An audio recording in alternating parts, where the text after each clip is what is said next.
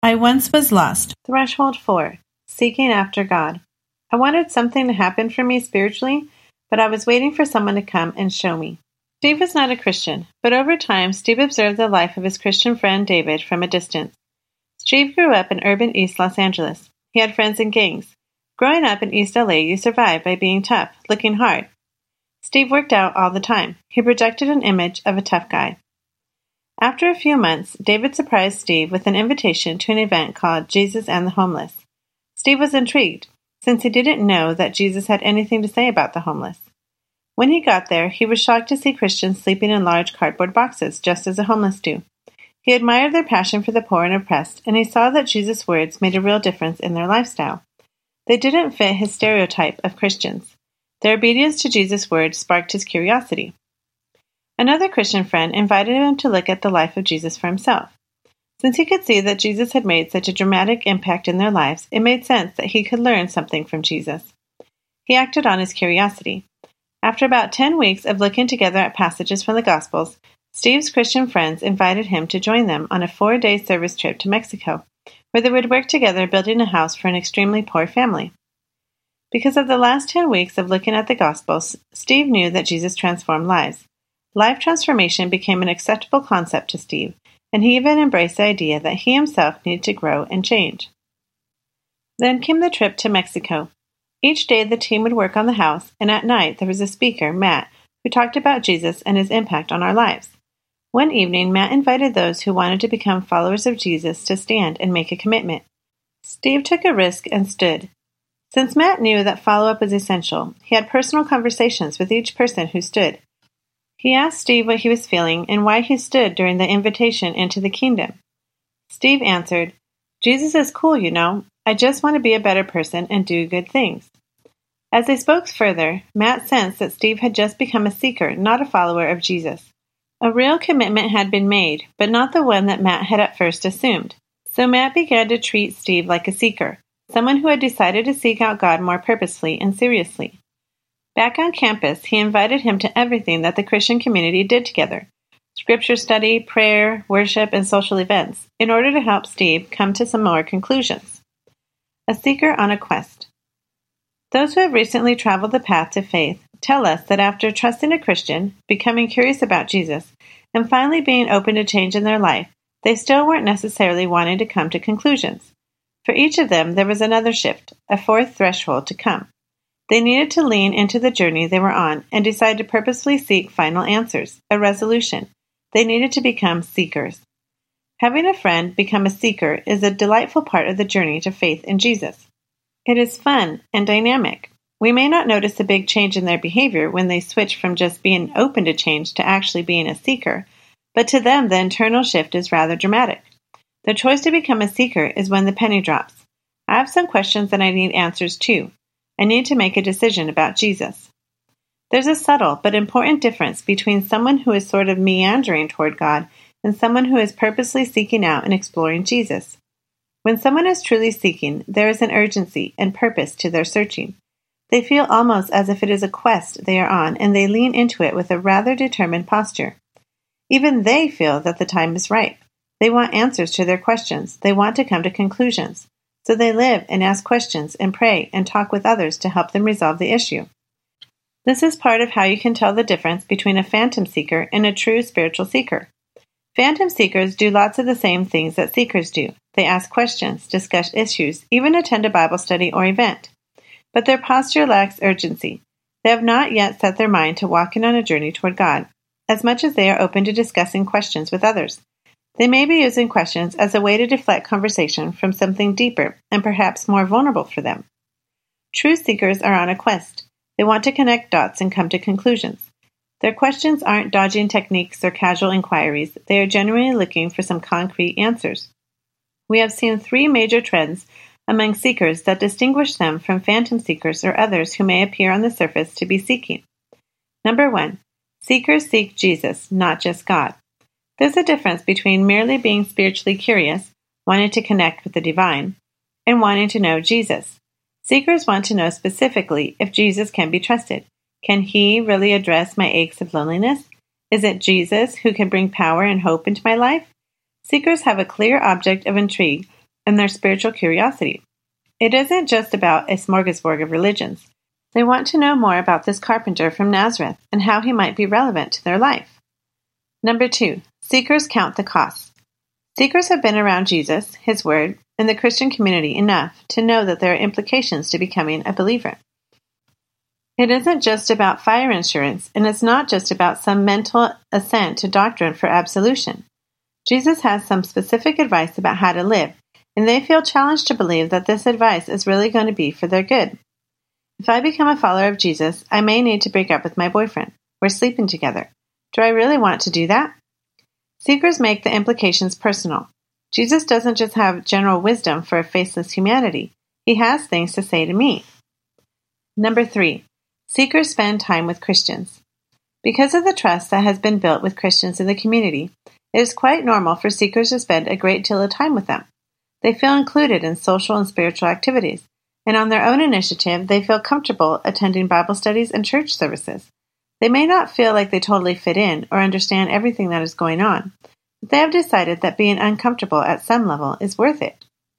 While this fourth threshold is subtle and sometimes is crossed pretty quickly, we have found that it is indeed a unique threshold and that people often need help becoming a true seeker. Lostness, on the far side of this threshold, being open to change but not seeking, does not feel like lostness. It feels like seeking to them. Those who are now finally open think that their passive posture of receptivity is actually seeking. They are open to the universe and they often think that is a goal. Openness means arriving. It is often very helpful to just explicitly challenge them to become a seeker. Tell them that committing oneself to seeking after God is an important decision to make, though it is different from actually deciding to follow Jesus. We've found that folks at this threshold often need to be challenged, otherwise, they may stagnate in their path to faith. In the transition from openness to seeking, a non Christian decides that they need to make up their mind about becoming a follower of Jesus. So, how do you help someone make this subtle shift? How do you help someone go from casually and occasionally asking questions to really being on a quest for answers and for connecting the dots? Live out the kingdom of God in front of them.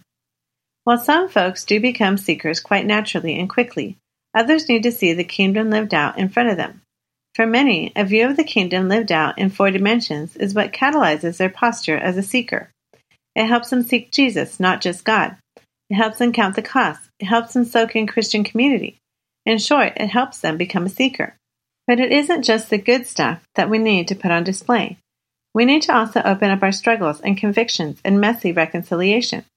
Here are four tangible ways you could start living out the kingdom in front of a friend who may need help becoming a seeker rather than a meanderer.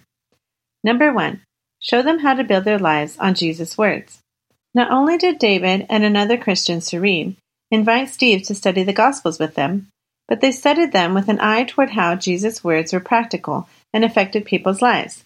Serene studied the House on the Rock passage, Matthew 7, with Steve, helping him see how hearing and doing the words of Jesus makes for a solid life. As God speaks to you through your devotions or through a sermon at church, Tell your seeker friends how God is challenging or leading you. As you open up your experience, they will come to believe in a God who speaks today. They will expect to build their lives on Jesus' expert advice on practical matters. Number two, open up your prayer life to them. It's not only okay to allow our non Christian friends to see our public displays of affection with God, it's actually quite helpful. Inviting folks into that kind of conversation makes lots more sense when they have seen what praying is like. Various non Christian friends have come to our prayer meetings and just sit there, eyes wide open, watching us pray. It is a little unnerving, but it is beautiful to let them learn to talk to God by watching us interact with Jesus directly. Doug, how do you pray? Can I watch? I was caught off guard by the question. I believed in opening up my life of faith to my non Christian friends, but this was a little intimidating. My friend had recently become open, and he wanted to experience firsthand how I talked to God and interacted with Him daily. So I agreed to have a quiet time in front of Him, praying outwardly what I would normally pray inwardly. Sometimes I prayed through the Lord's Prayer, phrase by phrase. That day, I opened my heart and soul and let my friend experience my intimacy with our Heavenly Father. Serene and Steve had been studying Scripture and eating burgers at a local In N Out restaurant, and Serene prayed at the end of their lunch. She invited Steve to as well, saying, Why don't you try praying? Steve hesitated. But as they left, Serene encouraged him. Just try talking to God and ask Him what you need. So, walking through the In N Out parking lot, Steve tried praying for the first time. Talking with God and asking Him questions is a great thing for those learning how to seek. Number three, provide satisfying answers to their initial questions. If you want to encourage your friends to fully give themselves over to seeking, it's helpful to answer their questions with answers that are actually helpful, thereby encouraging more seeking. Some non Christians find abstract, theoretical, propositional answers to be very helpful. We find that international students from mainland China who are atheists really need this type of modern reasoning and persuasion. But often our friends have told us that these classical apologetic answers weren't satisfying for them. They wanted answers that were personal, real, and grounded in a real life experience. If God is so good, why is there suffering in the world? This is an abstract question. But when your friends ask it, they are likely not looking primarily for a philosophically satisfying answer. They may have a hidden personal tragedy in their own family, or they may not. But either way, they secretly yearn to know if you are for real and if your faith makes a real difference in tough situations.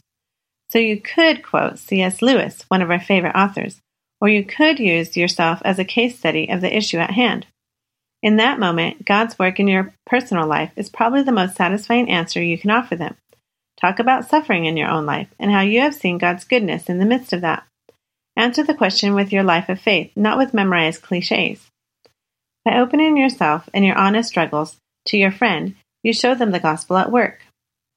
You answer their spoken and unspoken questions. And when you do all that, it's easy to ask them how they respond. Honesty on your part catalyzes honesty on their part. We have created a five step framework for doing apologetics, answering questions these days. We suggest that instead of giving knee jerk, somewhat abstract answers, you take the conversation up a level, all the way up to the attic. Affirm. When people pose questions about faith and God, be wildly enthusiastic that they are asking questions, even if you don't like the particular question they are asking. Gush over the fact that they are asking questions. This blesses their curiosity.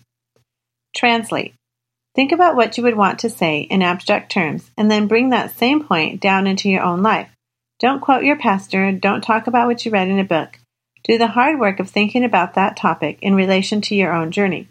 Translating is not easy, but it is a great act of love to open your soul for your friend to see. Transparent. Let your answer be a confessional. Show your friend your struggles. Don't be smug with all the right answers.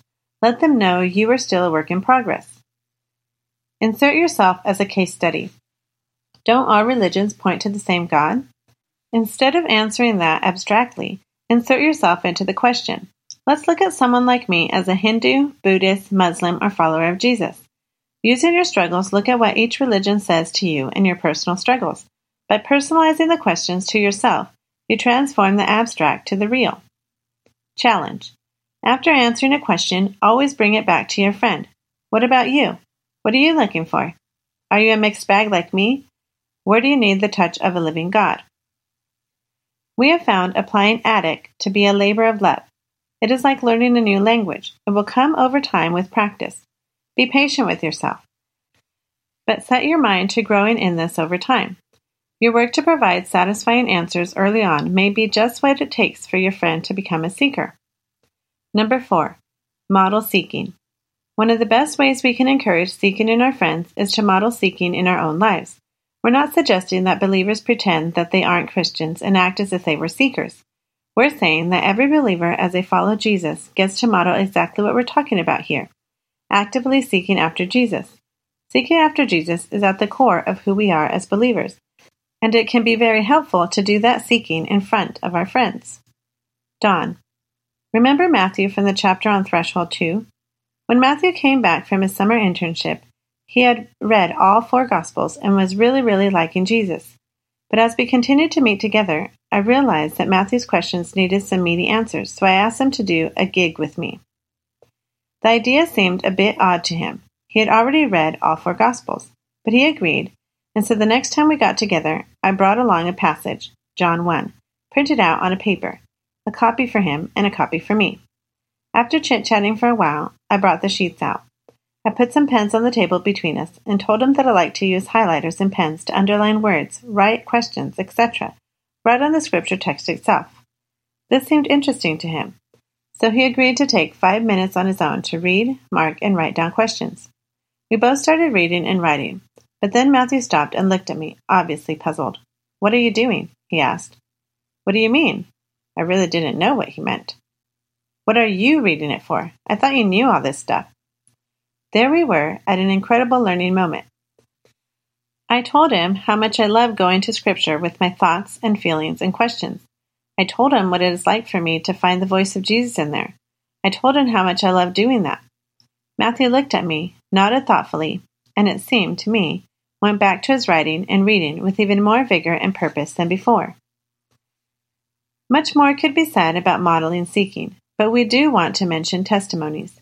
There's nothing quite like having believers, especially brand new ones, tell the story of their journey to faith. Sharing our testimonies in this way accomplishes many, many things. Among them, modeling what it looked like for us to begin seeking God with vigor. This kind of modeling is precious and valuable and celebrates the posture of seeking after God. In the end, however, you can live out the kingdom in front of your friends, showing them how to build a life on Jesus' words, opening your prayer life, providing satisfying answers, or modeling seeking, helps them move from meandering to seeking. Create safe places for people to seek. If you want to help people become true seekers, then we should create some safe places for them to do it. When they have the freedom to be honest without fear of being judged or coerced into believing something, they can be vulnerable and allow their internal questions to come out. Seeker events can be a very serving tool for our friends who are at this specific threshold because it allows space for them to assume the seeking posture. Now, creating a safe environment may sound easy. We used to think it would be easy. But after some failures, we have learned some important lessons about creating places for seekers to feel safe. Places we like to think of as frontage roads. When Doug was learning to drive during high school, he discovered a way to check out the freeway without driving on it. A few blocks from his house, there was a frontage road that went parallel to the freeway. He would drive the frontage road at 30 miles per hour and, by looking through the chain link fence over the freeway, get a very good sense of the freeway traffic.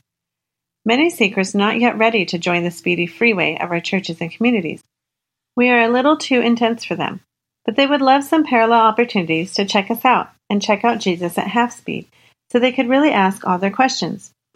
Whether a seeker event is a weekly gig, a weekend retreat, or a special service designed for large crowds, all of which we use and recommend, we've learned a few important questions to ask before holding such an event. These questions arose from hearing from our friends about what makes such events truly safe. Number one, is this event designed with real seekers in mind? One of the interesting things our friends have taught us is that places that seem comfortable to us are often uncomfortable to them. Places that seem natural to us can be confusing and foreign to them. Our language rolls right off our tongues but makes them feel like outsiders, confused, and unsafe. So we need to be purposeful and thoughtful about the type of seekers events we create. We always need to start with our seeker friends and their feelings in mind rather than starting with what makes us feel safe or comfortable. Before moving on from this question, we want to make an important distinction since we are using words like seeker and event. Many events are referred to as seeker events, but aren't really for seekers as defined in the five threshold. Sometimes seeker can be taken to mean any non Christian, and therefore any event held for non Christians is called a seeker event. The reality is that non Christians can be at very different places, and events for them should be fine tuned to their needs. For example, The Edge was designed for people who are skeptics, averse to religion and God, and may not even be curious about spiritual things. It was not, as we are considering the five thresholds, an event primarily geared toward seekers. It was geared toward engaging folks at thresholds 1 and 2, with the goal of helping them grow through threshold 3. Our reasoning for this was rather straightforward. There were very few true seekers at UCLA, so we created an event to reach the core of the campus. In Denver, we hold an event called Smelly Left Sandal, a place for people to come and take a whiff of Jesus. It is designed for people stuck at threshold 2 and is therefore not a seeker event at all. We're not trying to answer final questions, we're trying to arouse initial curiosity. Different events for different purposes. All of this is just to say, if you are discussing holding a seeker event with others, make sure you clarify which threshold you are actually trying to help people step through before planning the event. Make sure you are designing the event for the people you are inviting. Number two, Are the expectations clear? Through trial and error, we found that being vague or not talking explicitly about rules and expectations creates confusion and less safety at seeker events. People are left wondering how to participate, and their discomfort reduces transparency. The vagueness, though perhaps arising from a loving desire to not pressure people, actually may force people to guard themselves, since they don't know what might be coming or what might be asked of them later on. Doug, a while ago, I was invited to lead a series of gigs with various curious, open, and seeking friends who were connected with our Christian group through different friendships. Sixteen folks showed up for the first gig to study the Gospel of Mark together. Before beginning the actual study, we began by putting a list of our five rules up on the wall. Yeah, five rules. Here's what they were 1. You must grow. This is not an academic exercise, but rather we want to be transformed. Number 2. You must be curious and ask questions. We will go around in a circle to hear everyone's questions. Number 3. You have to be honest about what is going on inside. You have to share. Number four, you have to take risks and try new things. Number five, you have to listen to others in the group. No spacing out. Listening and learning is hard work. To our surprise, the members loved our rules. One woman later joked with us that she had immediately assumed our rules would be more typical no swearing, no fighting, no knives, etc. Having clear expectations relieved their unspoken worry, not knowing what would be asked of them or when and our specific rules also move them toward seeking. By agreeing to our rules, they were agreeing to look for God and open their souls. Throughout our times together, we regularly invoked one rule or another. Some of our Christian friends cringe at the idea of communicating group norms. They fear this sounds authoritarian and inauthentic, and that non Christians will run away. Just the opposite is the case. It is surprisingly powerful and important to set clear expectations for people, especially people at this threshold. Of course, it is important to be clear about these expectations without being preachy and pushy. But setting explicit expectations early on actually creates clarity and safety for folks and allows the community to be held accountable to grow and to risk. We also learned that in order for it to be a safe place, we ourselves would have to abide by the same rules.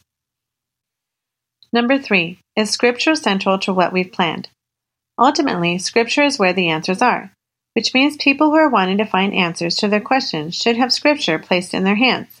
While someone is trying to cross the threshold one or two, it may be too much to ask them to look at Scripture itself. Maybe.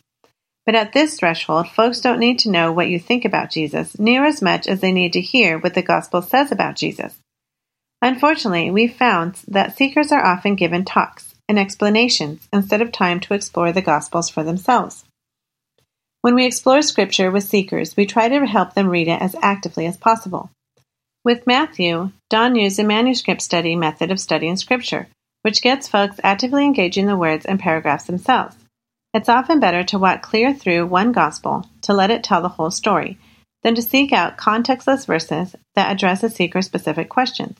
We want people to chew on chunks of Scripture, not just casually licking small pieces of it. Steve, our friend from the beginning of the chapter, had always assumed that Christianity was a corporate group think kind of reality, like the Borg from Star Trek. This misperception colored how Steve viewed Christianity and Jesus. He was interested in Jesus, but this one question continued to pester him. But one day he was studying the parable of the ten bridesmaids, Matthew 25, and as he studied Jesus' words, Steve saw that Jesus wants a unique connection to each person. It's not groupthink he's interested in, but relating personally and individually to each one. It was by handling Scripture that Steve got this. Doug. As the 16 open hearted non believers started studying Mark with me, we weren't hearing lectures or cliches about the Christian faith. We were entering together into the world depicted by Mark. Mark became our guide, our teacher, and our friend. We learned to love his picture of Jesus, his terse writing style, and his sense of humor Mark charted the course of this group of open people to become seekers. In chapter 1, Mark showed us fishermen being utterly transformed by Jesus. We were intrigued by Jesus' impact on them. What is it about Jesus that rocks people's worlds? In chapter 2, he redefined faith. We asked, How does your definition of faith differ from Mark's? One person confessed, Faith is knowing that something is false, but believing in it anyway. Mark challenged this definition, showing us a picture of faith that rips off roofs. Faith is determination to get to Jesus. False notions about faith are a major barrier to real faith, and Mark was skillfully dismantling these blocks. By chapter 4, Mark was pressing us to examine our life choices and priorities. The parable of the sower became a mirror to us of the things we don't like in our lives. And by the time Jesus sent out the disciples two by two, we similarly were ready to take the risk of testifying to what we were seeing of God in our little community. Scripture is used by the Holy Spirit to speak to people. Not only does it help people face their honest questions, but it provides answers. Whenever we hold an event, big or small, for people at this threshold, we are careful to ask ourselves how central the study of Scripture is. Number four, are we guiding seekers or shielding them? Guiding seekers is a form of hospitality. We come alongside our friends as they experience an event and help translate for them what is going on. A guide isn't a know it all, a guide helps interpret their experience. This is key for an event to remain safe for our friends. We explain what a gospel is. We tell them why someone is going to pray during the event. We explain why Christians sing songs. Seeker guiding is like being a guide at a museum, showing people different rooms and explaining what they are seeing in each room. Shielding seekers is more like changing the content of the museum to be something wholly familiar with the visitors. We take out the explicitly Christian exhibits and fill the museum with stuff they are already used to. This is the tension between serving folks in threshold 2 and 3 and guiding seekers. At the edge, page 67, we removed worship and prayer to try and help our friends explore faith in the least threatening context possible. But once our friends become seekers, we need to make a switch. To shield seekers from prayer, worship, and mission is to potentially misrepresent the life of faith. At my, Doug's church, we changed how we introduce worship at our Sunday evening fusion service, geared to those in college through those in their 30s. Each week begins with the interpretation. Worship is when Jesus says, Come and see, and we respond by coming and seeing who Jesus is and what he has for us. This clarity has helped us in two ways. It has helped us make worship accessible to our non Christian friends and it has shaken the rest of us out of our religious routine, reminding us to actually seek God as we sing. Being seeker guiding has made us deeper disciples. We used to shield seekers from mission. We were afraid of scaring them away by asking them to commit or get involved. Today, many of us are seeing the wisdom of inviting non Christians to engage in kingdom activities, especially ones focused on mercy and justice. We try to create seeker tracks for all of our service projects and week long missions. We also intentionally articulate the gospel to them during these service projects, being explicit about why we serve. Our acts of service are not self explanatory. Left to themselves, seekers will come up with their own random explanations, so we need to connect the dots for them. One tragic upshot with the rise of the seeker sensitive movement in the 1990s was a grievous polarization between those who wanted depth and those doing seeker sensitive. In many circles, real Christian community and growth and discipleship were supposedly found by isolating your small group and avoiding non Christians. The thought was that if you welcomed outsiders, you would have to cater to these seekers by watering down your content. It is our great joy to say that you can have both depth and a welcoming environment for outsiders. Let us embrace the call to courageous leadership to forge communities that do both at the same time. Committing to a quest. By living out the kingdom in front of our friends and inviting them into safe places where they can stretch their seeking muscles, we can help demystify the seeking process and help them enter the seeking posture. If the Spirit of God works in the concrete circumstances of someone's life and in the profound depths of their soul, they can cross threshold four, moving from meandering towards Jesus to seeking some final conclusions. And when someone is seeking, only God knows where it might lead. After coming back from Mexico, Steve went to worship services for the next six weeks.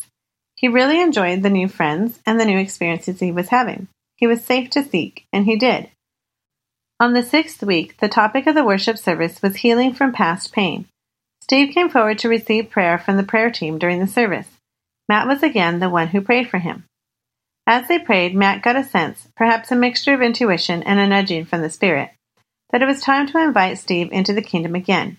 He asked a few of Steve's friends to join them, and Matt explained how Jesus invites people into his kingdom, and that you have to make a decision to follow Jesus by trusting him with your whole life and joyfully becoming his disciple. Steve had seen enough. He gladly accepted the invitation and committed his life to Jesus that night. After they finished praying, Matt asked Steve to share what just happened with the people who were lingering nearby after the service. Steve bore witness of God's work in his life, the group exploded in celebration for their new brother in Christ. Later, Steve confided in Matt that he was genuinely relieved that Matt had invited him into the kingdom because his journey had been just about up. Earlier that same day, Steve had told himself, I have been exploring Jesus for many weeks, and even though I like these Christians, I am still different. I don't belong. So today is my last day with them. If something doesn't change, I'm not coming to any more events in the future. He had been an earnest seeker of Jesus for many weeks, but seeking takes energy and focus. His seeking had run its course. Thank God that Matt took a risk and did not take the seeker for granted.